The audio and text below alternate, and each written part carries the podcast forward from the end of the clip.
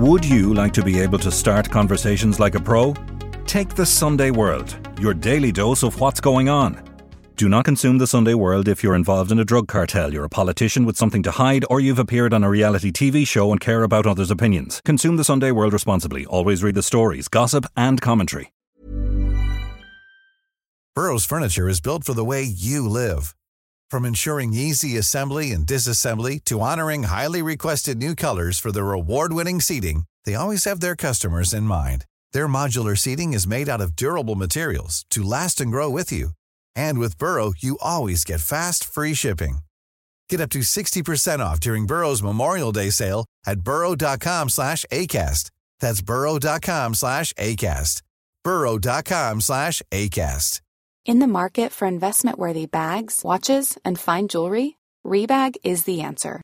Rebag is a luxury resale platform where each piece is carefully inspected by experts to ensure quality and authenticity. Use Rebag to buy and sell finds from the world's top brands, including Louis Vuitton, Chanel, and Cartier. Head to Rebag.com and get up to 15% off your first purchase as a member with code REBAGNEW. Shop today at Rebag.com. That's R E B A G.com. And use promo code REBAGNEW for up to 15% off your first purchase as a member. We were told in 2010 that that organisation was worth 100 million. Ten years later, the US come in to sanction them. They're worth a billion. And that's after they're supposedly being dismantled. Of course, there'll always be somebody to replace them. Of course, the war on drugs is unwinnable. But I suppose we talk about all the time is how the corruption that sort of emanates out of it is, is, is constantly filtering and threatening society and communities. I'm Nicola Tallant, and you're listening to Crime World, a podcast about criminals, drugs, and the sins of the underworld in Ireland and across the globe. Today we are swapping sides and I'm doing the interviewing with Nicola in the hot seat answering questions about her new book Cocaine Cowboys. The book follows the growth of cocaine supply and demand in Ireland and is the definitive tale of the white gold rush and the cowboys who created a Wild West frontier both here and abroad while becoming multimillionaires in the process. I'm Niall Donald and this is Crime World, a podcast from SundayWorld.com. Should I swap places with you? Well, are we, are we recording? Yeah, Okay, let's swap places. let's swap places. Let's- I better bring my thing with me. Okay. Take your notebook. Well, Right. This is more like it. so do I get to make more smart comments now than Yeah, and I have to sort of. Do I have to take them? No, you don't. Well, I'll explain since I'm a Okay. very professional presenter. Where This is a after much nicer side, actually. I like this. I'm going to explain for our listeners, Okay. who are still the majority of the people, we have swapped sides, and Nicola has now gone into the interviewee uh, side of the desk I'm because nervous now. yeah, as you should be, because she is being interviewed. We have a guest today on interviewing, trying to flog her new book, basically. isn't yeah, yeah. Oh God! Oh, stop. Yeah. So- new book, and we're also hitting the road with this Cocaine Cowboys. We have a new show which we're going to be Yeah. bringing in the new in the new year. Great. But anyway, sorry, yeah, So my new show will be coming up, and I might let Nicola. your new show, and I'll be like your special guest. Yeah, well, Yeah. not that special. But, no, okay, this is enough. That's actually abuse now at this stage. well, you have to take it as a guest on my show. Okay, But uh, so the new book, Nicola, well, it's it's actually out, is it? This this Yeah. week? it's out since Thursday. Yeah, and um, you know it's a culmination i suppose books don't come that naturally to me i Yeah. have to say i'm sure you're probably the same Yeah. you're sort of always going from one thing to the next and whatever and um, the cocaine cowboys it's what it's called but it's actually like a culmination really of my work i suppose over the past 25 years Yeah. more you know uh, Yeah, like literally it, it cocaine has been there in the ether since i started in crime journalism and i kind of started with the sort of the first arrivals and all that and, and then take a kind of a wider look at the at, at what it, what it's all about yeah. Because I mean, obviously, the people who were writing about crime probably a decade before the heroin epidemic in Dublin was really the big story, wasn't it? like your it. kind of predecessors, it was yeah that was it, and then the beginning maybe of of the ecstasy. But like as we were coming coming to prominence. Let's put it Yeah. that way. Like cocaine really did the the explosion of cocaine really did change gangland in it just absolutely incredibly.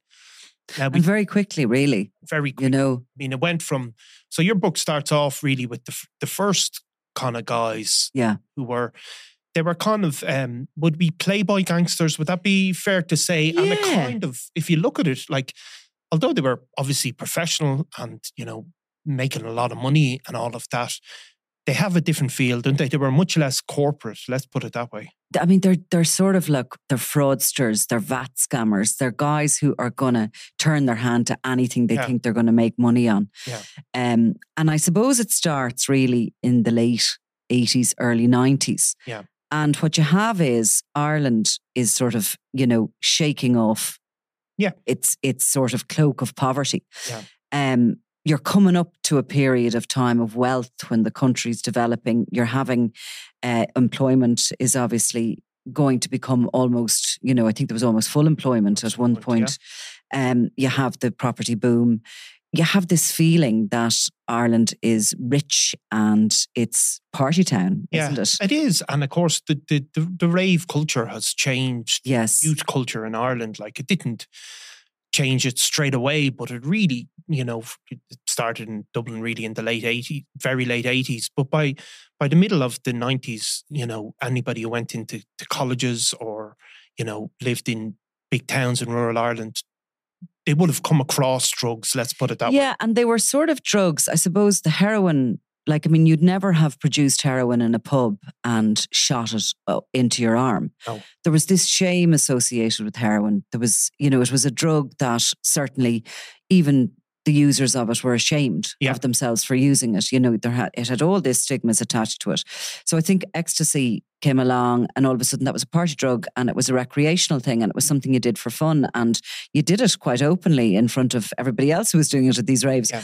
And that opened the doors for drug taking for a whole generation who probably would never have gone down the road of taking heroin. No, So you've all these different things happening. You've also got, um, you know, Colombia is producing more and more of the drug. Miami is the center of it initially, where it's it's coming out of. You have Escobar, you have, um, you know, you have all these sort of guys. Some of them Irish have ma- made their way over to Miami and settled, and they have connections with the Colombians.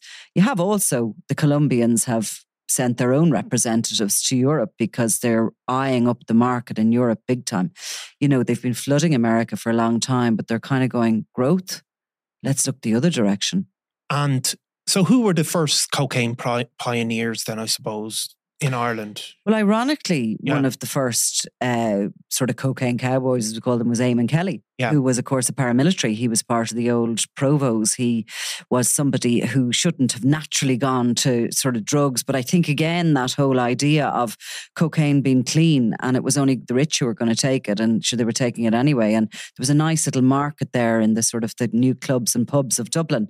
Um, and he attempted to sort of set up a route between Miami and Dublin and got caught. Yeah, I mean, it was if I you think on his first go. Yeah, and it was kind of uh, if you look at the scale, like we we, you know, I don't know what the final figure. For, it was 167 million uh, found in a in a specially hired container ship just recently. But like the Eamon Kelly sting, like it was small scale, was it? But it was the first major cocaine haul in in Ireland. I suppose it's the it's the idea of he's making the connections. He's, Yeah. he's going out to Miami. Uh, there's an Irish guy out there who is actually ultimately sort of double jobbing for the DEA to trying to infiltrate the Escobar network, and he's making that connection. And while I suppose the first uh, flight, and it was literally a, a a Cuban woman who carried it on her body as she came into to Ireland. I mean, it was going to make him some money, but I suppose it was testing the route, wasn't it? And, Yeah. and had the route been successful, he probably would have made hundreds of millions rather than Yeah. nothing as he did. But he ended up in jail. He was uh, very unlucky for in many ways, and of course, he always insisted he was had nothing to do with it, and and you can relate that back to the provos. They, Yeah. you know, paramilitaries never wanted anything to do with drugs. Um, so he's one of the first ones. Then there's also a really interesting character called Brian Wright. We were talking about him Yeah. there because you did one of your first Yeah, it was- stories on him. Well, it was one of my yeah, it was one of my first ever crime stories anyway. Um, like Brian Wright was um, Like he was Mr. Big in the UK, wasn't he, for cocaine? Absolutely. Um, but he was born in Ireland, um, and I one of my first crime jobs was sent down to pull his birth cert, Yeah. um, to find out where he was actually born, because you can pull anybody's birth cert. Most some people would know, not everybody does. You can just go in and search through their name, and we had his uh, date of birth, obviously because of the court records. So he was born actually in in Stoneybatter in Right. a in a one of the old uh, you know terrace houses there. But he obviously ended up in the UK, I think, at an early age. Yeah, I think about 12 he ended up in the UK in Kilburn, and the family, there was about 11 or 12 of them. They were brought up in grinding poverty. He somehow uh, becomes very hungry for money, um, gets involved in gambling, and is kind of like really, really wealthy all of a sudden. He's mixing with celebrities. Jim Davidson, the comedian, is actually one of his best friends. And he's this kind of very um, big and bold character. Um, sort of very proud of his Irish roots and all the rest of it, but he's he's seen as a kind of professional gambler. Um, now he does certainly his wealth is causing suspicion, and when he gets a box in Ascot and starts inviting all these celebrity friends with him, it's like how the hell did he get so rich? He must have been so lucky uh, on the race course. But of course, he's actually uh, made a connection with a uh, Brazilian called Ronald Suarez, who's introduced him to the suppliers, and he has literally decided he's going to ship cocaine directly from Colombia across to Dover is his plan. And um, And he's kind of a prototype, isn't he, for these guys? Because these guys, Irish guys, it's somebody who has the ambition to go over there and make a direct connection with the, Yeah. the South American cartels and then comes up with a way to do their own logistical transport of that Yes. cocaine. Because Brian Wright also did that, didn't he? He was probably a pioneer with hiring these yachts, wasn't it? And absolutely. And I mean, when you look at it, it's actually kind of simple. yeah, when you think of the money, if Yeah. you ha- if you had that ambition and that you know lack of moral Yeah. compass, I suppose, um, you get an introduction. Yeah. You have the money. You come up with the money. Whether he did or didn't come up with that through gambling, who knows? He could have borrowed it, whatever. Um, he's that kind of a character that you can imagine he would have got that first investment. Yeah. And then he uses a fleet of yachts to Yeah. transport it across the sea. Landing it into Dover is the plan, but of course that goes awry. Uh, in '96, the Sea Mist, a yacht, is um, hit some bad weather in the same kind of area that Yeah. the most the, the the Matthew had had. Uh, or cer- certainly the, the boat that was going to meet the Matthew had problems. Um, but anyway, it ended up coming into harbour, coming into dock in Cork, and the crew acted suspiciously. They didn't raise their flag. Various reasons were given, but the long and the short of it, the Gardaí uh, got on the boat and found this ridiculous amount of cocaine, um, which at one point was valued at 500 million, Yeah. another point 40 million. And I think by the time it came to court, it was it was valued around 50 million. And um, but there was intelligence gathered from that boat, um, which linked it to another sort of a kind of a, a, a- a- another maybe six or seven yachts, which Yeah. were all going back to Brian Wright yeah, and uh, they realised, I think, from the intelligence gathered here in Ireland because of the bad weather, that Brian Wright was no more gambling to Yeah. make his money. He was pulling in millions and millions and millions. Like at one point, he was it was estimated he was he was shifting three hundred million in cocaine a year into the UK. And like really the number one number dealer. one, absolutely, and called the milkman. Did you did you mention that? I did, I do, because I always remember that because he always Yeah. delivers. He always delivered. yeah. So Brian Wright is an interesting character, and he's there. And also, I think it's interesting because of the that early, you know, use of the yachts to Yeah. transport it. It's it seems really obvious. It is a straight line. Yeah. You know, you either hit the coast of Ireland, England, or Spain, Yeah. and you can um, you can find all these people out there working in the yacht charter industry, which is, you know, it, it has good times and bad. Um, you've probably risk takers working in that business, and they're being offered huge amounts of money to transport the drugs. Of course, the ones who are caught and who are left the hands on are the ones who end up in court. Brian Wright wasn't caught when the Sea Mist was caught, but I think what happened in the aftermath of it, the trials, um, only one of them pleaded guilty. Actually, the others got off, but it gave us a window into the kind of people that were being used to ship the cocaine back in those days. And I don't think much has changed. No, I mean, it, the only thing that's changed is funny in the book where they're talking about uh, buying extra binoculars for the Gardaí to keep an eye on the, the coast of funny, the coast isn't of? West Cork. Um, is, I mean, they're standing in the Dáil in the early Yeah. 90s and they're kind of more concerned about cannabis, really, Yeah. when they don't have a clue what's coming at them with the cocaine. Yeah. And they're getting a bit concerned. Uh, you know, there is some cocaine has been found as well. I think in in in Rosscarbery, uh, some of the bales of cocaine wash up on the beach and this kind of thing. And they're saying like, you know, Ireland is we've got so much coastline, of course, yeah, and the TDs are calling for, you know, have we enough police? And and there's something like, I mean, is there 17 police working out of Yeah, Cork yeah. at the time remember the drug is, squad, yeah, and maybe another handful in Dublin? I mean, we don't really have a handle on this at all, no, and I think that happened across Europe. Yeah. You know, and at the same time, Europe's borders were coming down, which was making it easier for the drug dealers to transport. So there's all these sort of parallel things happening. Um, but yeah, I mean, the the they, they look, they go, you know, we need to get better equipped. Our, our lighthouses are no longer manned. yeah, yeah, We need to get binoculars, Yeah, really yeah. high tech binoculars for our coast guards. yeah, yeah. And the idea, the quaintness of that, the thought that you could fight. Uh, With an extra few pairs of With an extra few binoculars, pairs of yeah, binoculars. and of course. Because you could no more fight that because it became such a the financial incentives for for drug dealers yeah. just become so big. So if you move on, then I suppose one of the other bits that you first see, maybe the more corporate aspects of drug dealing uh, or cocaine dealing are what's called the Cork Mafia and their ties Mm. with George the Penguin Mitchell, um, who remains to this day somebody who's shipping in huge amounts of cocaine into Europe. I mean, they they they became one of the real first organized uh, importers. Certainly, yeah, certainly they did, and they're they're making a lot of money. They're based in Cork. Um, they are one of the first gangs to disperse after '96. Yeah, So what happens is 96, you have this kind of cocaine is rumbling in. People are starting to make a lot of money. A lot of people are eyeing it up. Um, younger guys are moving into, are wanting a little piece of the action. Um, and they bring with them, I think, a darkness that comes very quickly. And it all of a sudden Yeah. isn't these kind of swashbuckling gamblers Yeah. involved. But uh, the Cork Mafia are one of the first to disperse after the, the establishment of the Criminal Assets Bureau. yeah, They go to Europe very quickly yeah, where many of them remain yeah, as big wholesalers. Yeah.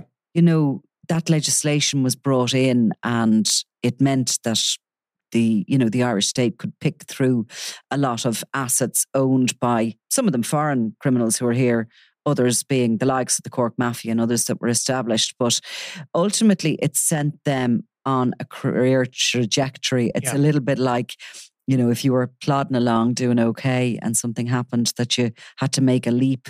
We Yeah. don't really like change, do we? But no, you know, you make Oh, a look, leap it's and like all of a sudden your career takes yeah, off. it's like they, they all of a sudden signed for the Premier League after That's being it. League of Ireland. So you had a few people affected by that, like including Bomber Kavanagh. Yeah. And you had um, Christy Kinahan. Like it's interesting actually, Brian Wright, uh, you know, he became one of the things that he became heavily involved in is the horse racing industry and Mm. caused a huge scandal there because it was clear he was paying jockeys for information, uh, seemed to have inside knowledge, uh, suggestions that you know he people were throwing races, and into that mix then in that world because like whether he was making he presumably was making most of his money from cocaine but he still couldn't help oh, couldn't help getting myself. involved in Yeah. the horse racing industry probably for the social act, act but once he's in there he just can't help himself trying to fix a bit of racing And it was quite interesting because when I was researching for the book, I was talking to somebody in the horse racing industry, and it had never struck me. It's pretty obvious, actually, but Yeah. it's ideal to fix races Yeah. because you can make sure a horse loses. Yeah. Yeah. Right. You can absolutely make Yeah, sure yeah, a horse yeah. You can pull them back. You can do whatever they do, Yeah. you know, if they dope them or whatever. Um, and that way you're guaranteed Yeah. to be able to wash your money Yeah. or to be able to win money or whatever. You Yeah. can, you, you know, it's, it, and he was running a bet to lose scam, yeah Brian Wright, all the while. Now, he eventually, his operation, the Wright organization, was eventually dismantled after much investigation by the, the, the British police and customs. He escaped actually to Cyprus for a long time and ended up back in court in the UK.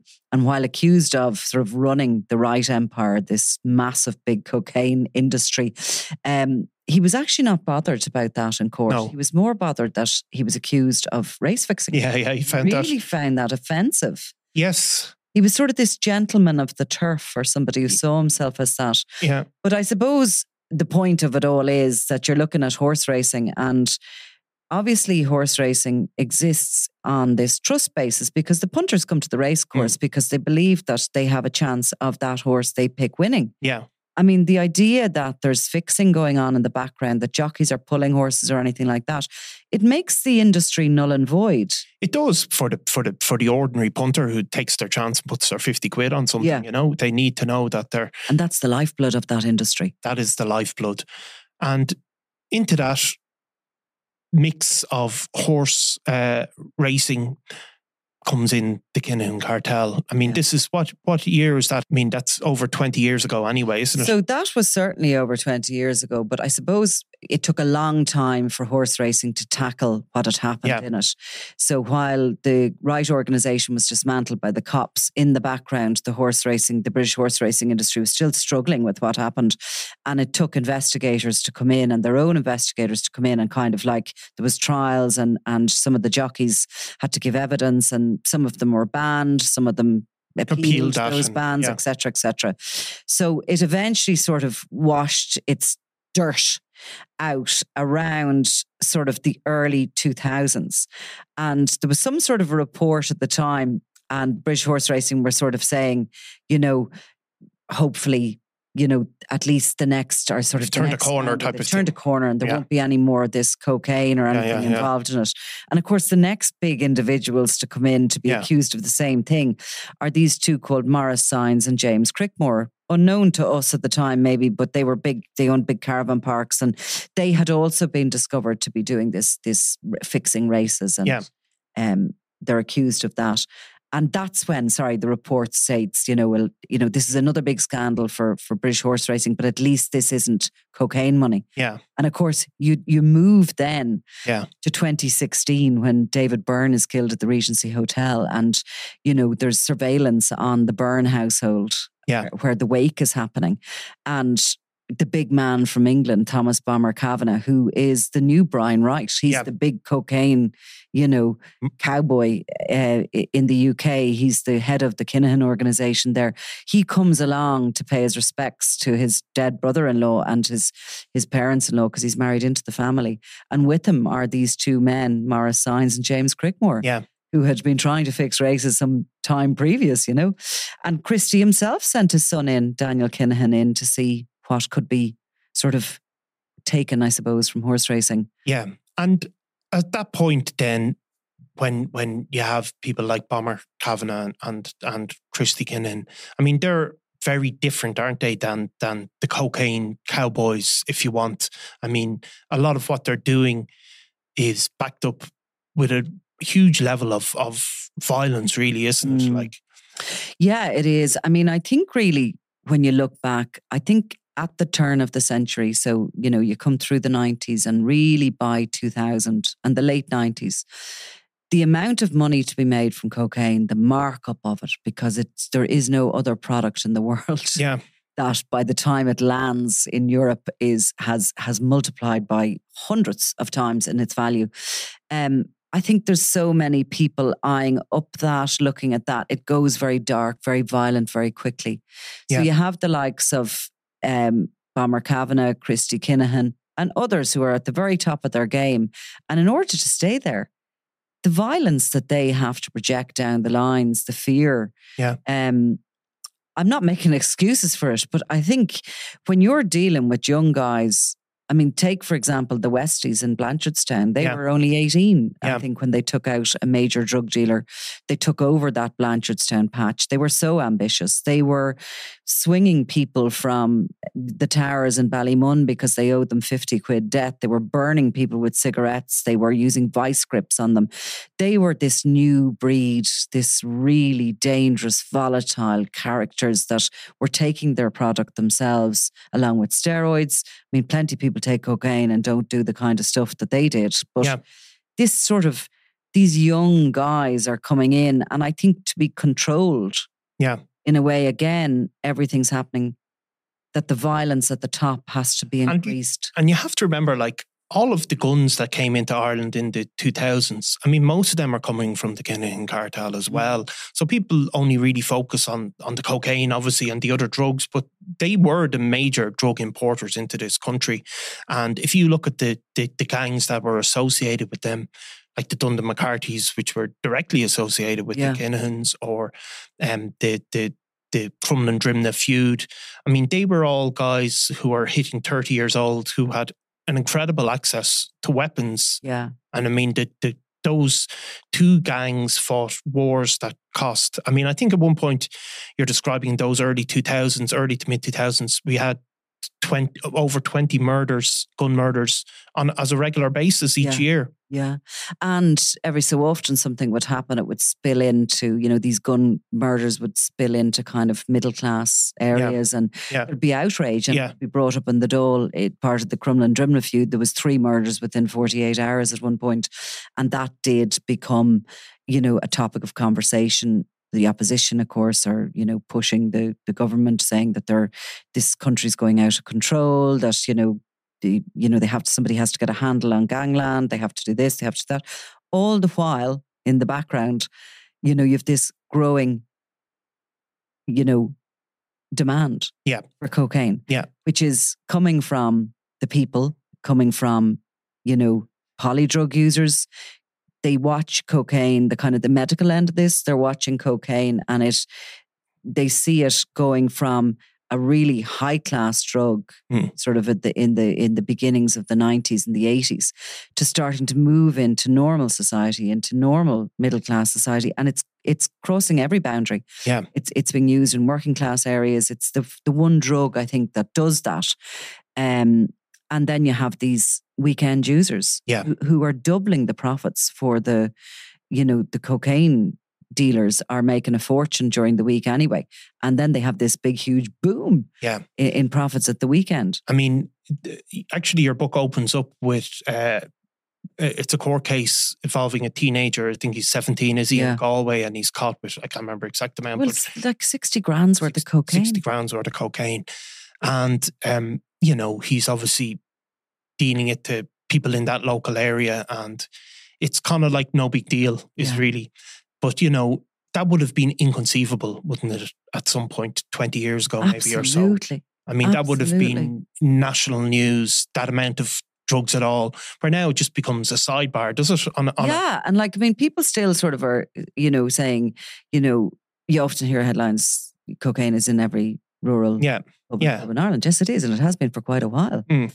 Um, the availability of it, the demand for it, uh, the money that we have as a society, because Ireland's very rich. Yeah. Europe's a very rich place and has all this disposable income that it's using on fun. yeah, Um, you have Professor Dr. Colin O'Gara, Yeah. who I spoke to up in the John of Gods, and he's suggesting that this, uh, like this, you know, our our our love of cocaine, shall we say, is almost in our DNA. yeah. Well, I mean, We like having fun. We like chatting. We life is stressful. We're Yeah, I mean it's a complicated to- it's a complicated debate actually, but uh, I mean Irish people have had high rates of alcoholism Yeah. historically, and and then even Irish immigrants who've gone to other societies have retained that high rate. But not only are we the highest consumers, but we also became as a nation. I think there's a funny interview listener with Sandra Vaughan. Mm. I don't know if you remember this, where she said we should be really proud of Daniel Kinahan. Yeah, he's come from a really normal working class and he's he's made he's become a world star. And, and she meant in the boxing, she meant in the boxing right? And that's what she did Yeah. mean. And that's why we found it amusing. yeah. Like, oh, however you know if if you were if if if you were to be a totally amoral person you would say like he did become a major player in the world like how did that happen how did those guys who in in around the 2000s were teenagers hanging around Oliver Bond causing hassle. How did they become in the space of two decades one of the, the biggest producing cocaine gangs in the world? Like it's extraordinary. I mean, Ireland is definitely punching above its weight as a small little nation on the international stage. When you think that our Kinahan cartel are, you know, the subject of sanctions in the US, um, how it happened. Listen, it's complex how it happened, but ultimately, I suppose the it was a gold rush. Yeah, they were very perfectly placed because you had Christy Kinahan at the top of the organization and he's already made the connections. Yeah. By 2000, by the late 90s, he's based out in Amsterdam. He's traveling between Amsterdam and Spain. He has his sons coming of age, along with all their sort of friends and compatriots from various parts of soldiers, basically. Soldiers. Yeah. yeah, yeah. Absolutely. And he brings them out and he sets them up in Spain and they start running the operation. And they actually initially started making big bucks out of uh, cannabis. Yeah. They made connections with Morocco, uh, with Moroccan dealers, and they were shipping it over and collecting it on the beaches of um, down the coast. I don't know if you saw Top Boy. Did you, you didn't watch yeah, Top Boy? watching it, yeah. And you see that they're actually doing that. Yeah where they, the Moroccans landed on the beach and the guys rush out, grab it in, put it in va- put it in jeeps and sped off, and that's how they started. that's started. How they started. Yeah, and of course, what you have again is you know, look, whatever mm. you have Curtis Warren, who was there and was a big major, you know, player, and he goes to jail, and Christy Kinahan is perfectly placed to sort of step into his shoes. They're supplying the UK market, they're supplying the Irish market, they're becoming wholesalers, they're offering a kind of a money laundering service. Yeah. I think that offer of that money laundering service that we got a little bit of a glimpse at in 2010, that really brought them to a, a top table because you have to keep being ambitious. Yeah. And I mean, we could see even, you know, around the time of the sanctions and just before that, Christy Kinahan, his ambitions. Yeah. His ambitions are never ending. Yeah, they're limitless. Like limitless. And, I mean, and he wants to take over the route yeah. of the cocaine, which is the most really important part of Mm. the trade. Yeah. Um, you know, second most important thing to the transport routes, Yeah. or second most important to the pr- production of it. Yeah. Um, and he is making inroads in taking over that African corridor. Yeah. And becoming like uh, effectively independent once he just gets the cocaine from the from the jungles and from whoever supplies it. I mean, And he's moving to Zimbabwe, isn't Yeah. he? And and he's going to relocate and reinvent himself there. And I mean, I don't think we can underestimate. We talk a lot about Daniel Kinahan Mm. these days because he's the guy who who really put himself out there. Yeah. He's the guy who sort of was in the background fixing fights for Tyson Fury and became this sort of celebrity, sort of gangster in the boxing world and all the rest of it. But he was gifted a lot Yeah. through his parentage. Yeah. And I mean by his father, not his mother, Yeah. because she was not involved in criminality. His mother, Jean Boylan, she actually came home to die in Oliver Bond in, in the flat, the council flat she had. And but his father had laid a lot of groundwork Mm. for him and his young guys. You know yeah. what I mean? Eh, The young guys he brought from Dublin out to Spain, and they started making millions. And and like, listen, they started making the money with the cannabis when the cocaine came in. Yeah. I mean, we were told in 2010 that that organization was worth 100 million, right? By the time the 10 years later, Yeah. the US come in to sanction them, they're worth a billion. Yeah.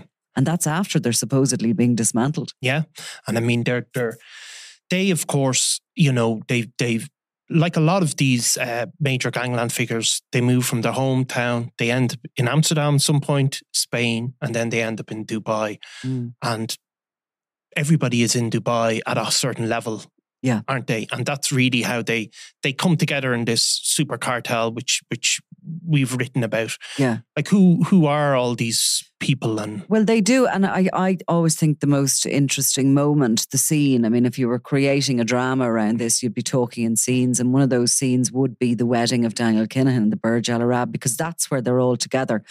Um, Ridouan Taghi from the Moroccan, the Dutch Moroccan outfit, Raffaele Imperiale from Italy. El Rico uh, Enrico from Chile, and you have uh, Edin Gacanin from the Balkans. Yeah. And they had all come together with Daniel Kinahan. He was the brains of the operation, apparently, the formation of the European super cartel, which was really just everyone bringing their specialist, uh, be it money laundering, be it transport routes, whatever, to the table, coming together, cutting out some middlemen and just helping one another out and, and, and sharing the profits, setting the price, of course, in Europe. Um, but at that wedding, of course, was an unwanted guest, the DEA. Yeah watching on and it's an incredible scene i remember when we found eventually found the one Yeah. photograph that exists from inside Yeah. that wedding and it's up the cake Yeah.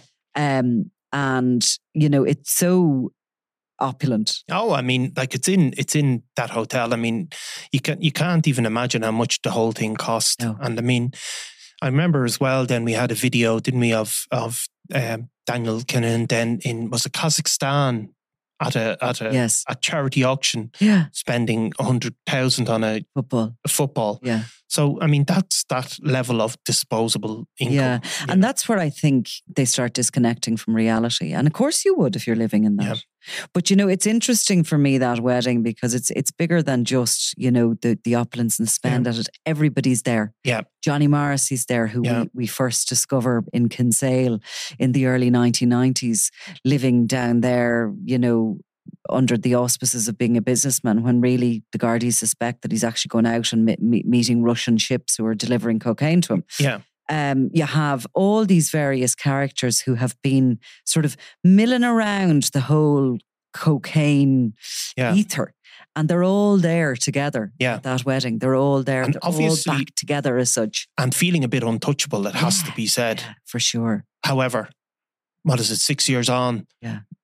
They're not untouchable, are they? They're not untouchable. I mean, they're still, I mean, there's still an, an open ended investigation going on into the Kinahan organization. We know that the file here is with the DPP, that we are going to be asking the Emirates to hand back Christy, Christopher Jr., and Daniel. Um, listen, they're not going to beat Yeah, the state and they're not going to beat the Americans and everybody else who's after them. That's the only guarantee we have in all of it. They are not going to come out of this winners. yeah, But of course, the inevitable is there's all these other people to take over from them who will take over from them. The next Daniel Kinahan is probably being born as we speak. Yeah. Um, but I think we were talking about those sort of other wider issues that go around it because, of course, there'll always be somebody to replace them. Of course, the war on drugs is unwinnable. But what I suppose we talk about all the time is how the corruption that sort of emanates out of it Yeah. is is is constantly filtering and threatening society and communities. I just watched uh, Get Gotti on on Yeah, Netflix. I don't know if you saw it, it. right? Yeah, it's so it's really interesting. Um, like obviously, crime in America hasn't stopped. Yeah. but this is about John Gotti, who who came to. I mean, he was eventually he was the head of the Gambino family, America's biggest organized crime group. They eventually dismantled it, but you can see how they managed to corrupt every aspect of New York society at that Absolutely, yeah. stage. Um, now the Kinahans maybe didn't do that to Irish society to the extent that extent, but they did do it to boxing, didn't they? And I think you could safely say they're doing it in the Gulf. Yeah, yeah, I mean, they're doing it. They are being protected out there. They are friends with politicians. They are in, friends with all sorts of high society. They are getting a protection there. yeah. I don't think that protection is never ending. No. I think it will come to its end. But yes, they've done it in boxing. Yeah. We looked, we talked briefly there about horse racing. There's fears for football. Um, you the know Dutch I mean? Morocco of or Moroccan gangs have done it to society over there. I think it's fair to say. they have threatened certainly all aspects of society, the judiciary. I mean, you know, another aspect I, ha- I look at in the book is these big hacks, these phone hacks, and what kind of was discovered in them. And of course, the biggest thing, really, the biggest eye opener, I think, for Europe that was discovered in them was the corruption of port uh, workers, of of people involved Yeah, low level in- in- government officials and Exactly, and police and everybody, and, and that corruption is is like a cancer. It's seeping in constantly, and I suppose cocaine brought that and the money. with a tidal wave. You know, Okay, so I'll ask you a compliment because you always Go throw me with one Do I? unexpected oh question. no, So, what are you in twenty years' time oh when cheapers, you're writing your next yeah, your next book? what do you think the situation is going to be? Are we going to be able to go down to the local shop and buy a gram of legal, safe cocaine? Are we going to have a crime free society as the, the, the, war on drugs is won in, in 2032? Um, are everybody going to be addicted to cocaine? Nobody ever takes in it again? Do you have any thoughts? How uh, could all go? And I know I'll be writing my next book in a year. by the way. Right. Not 20, but um, I suppose looking into the future, uh, and it's it's always really difficult to do that. Of course, because if you look but, back at when we're talking yeah. in those 90s, you wouldn't have predicted. No, no. have predicted this. No.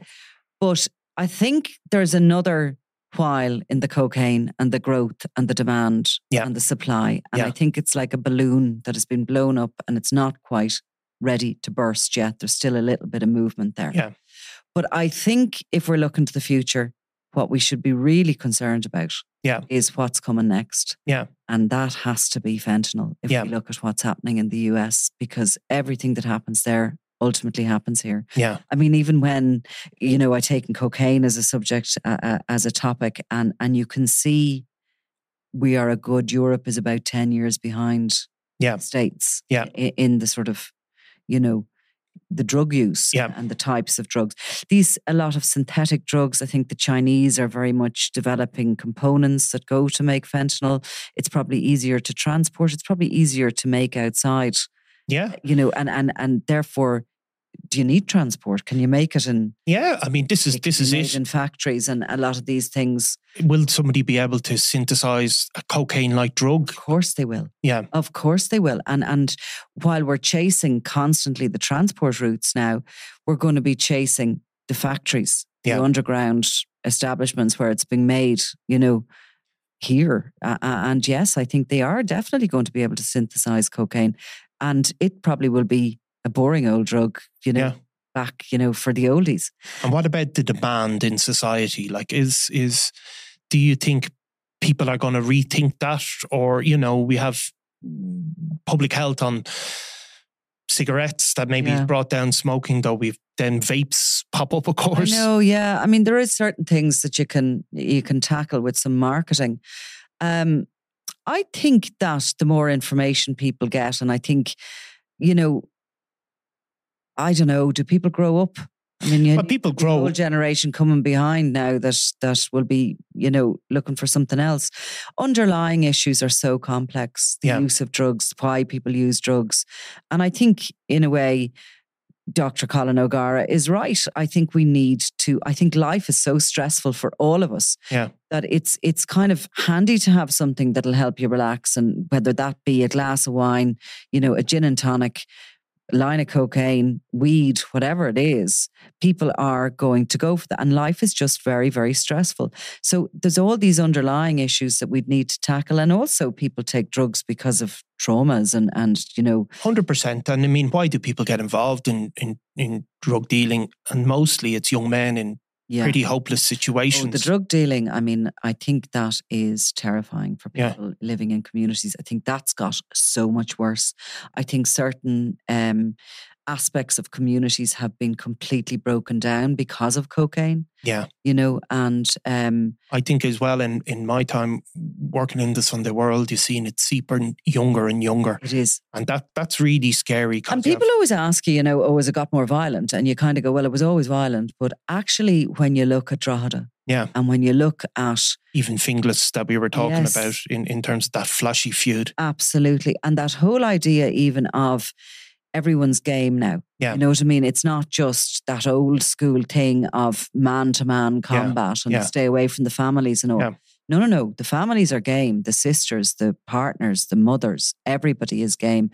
And they don't give a shit. Yeah. You know, and of course, you've that coupled with the, the amount of firearms in the country. So, you know, it's not a bright future. No. um, well, look, it'll be different than what we think. I mean, that's that's yeah. always the way. It's very hard to predict, but uh, what drives it is is is is not going away. Yeah, and well, apart from the book being out, okay, as I mentioned at the beginning of it, we are going on the road with mm. Cocaine Cowboys. We're back on the road with Crime World and uh, a live show, which is on, tell, be, Do we have the dates? Well, we have the dates. Do I have the dates? February. Anyway, we're going to be in Limerick, in uh, Cork, and Dublin, Yeah. the Olympia. Yeah. And I think we're going to do a second round in April when we are going to Killarney, which Yeah. we cancelled the last time. Okay.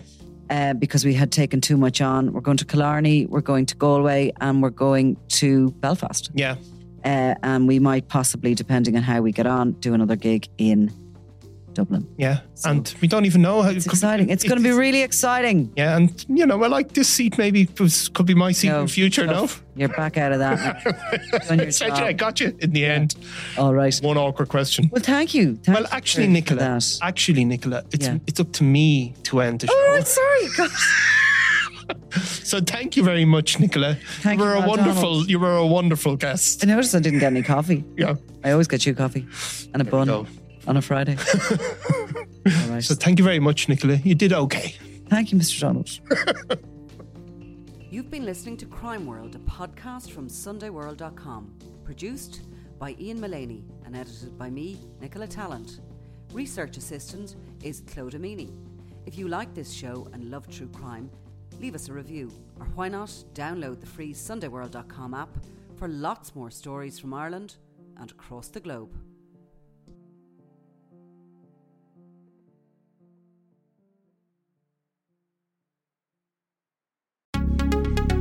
Would you like to be able to start conversations like a pro? Take the Sunday World, your daily dose of what's going on. Do not consume the Sunday World if you're involved in a drug cartel, you're a politician with something to hide, or you've appeared on a reality TV show and care about others' opinions. Consume the Sunday World responsibly. Always read the stories, gossip, and commentary.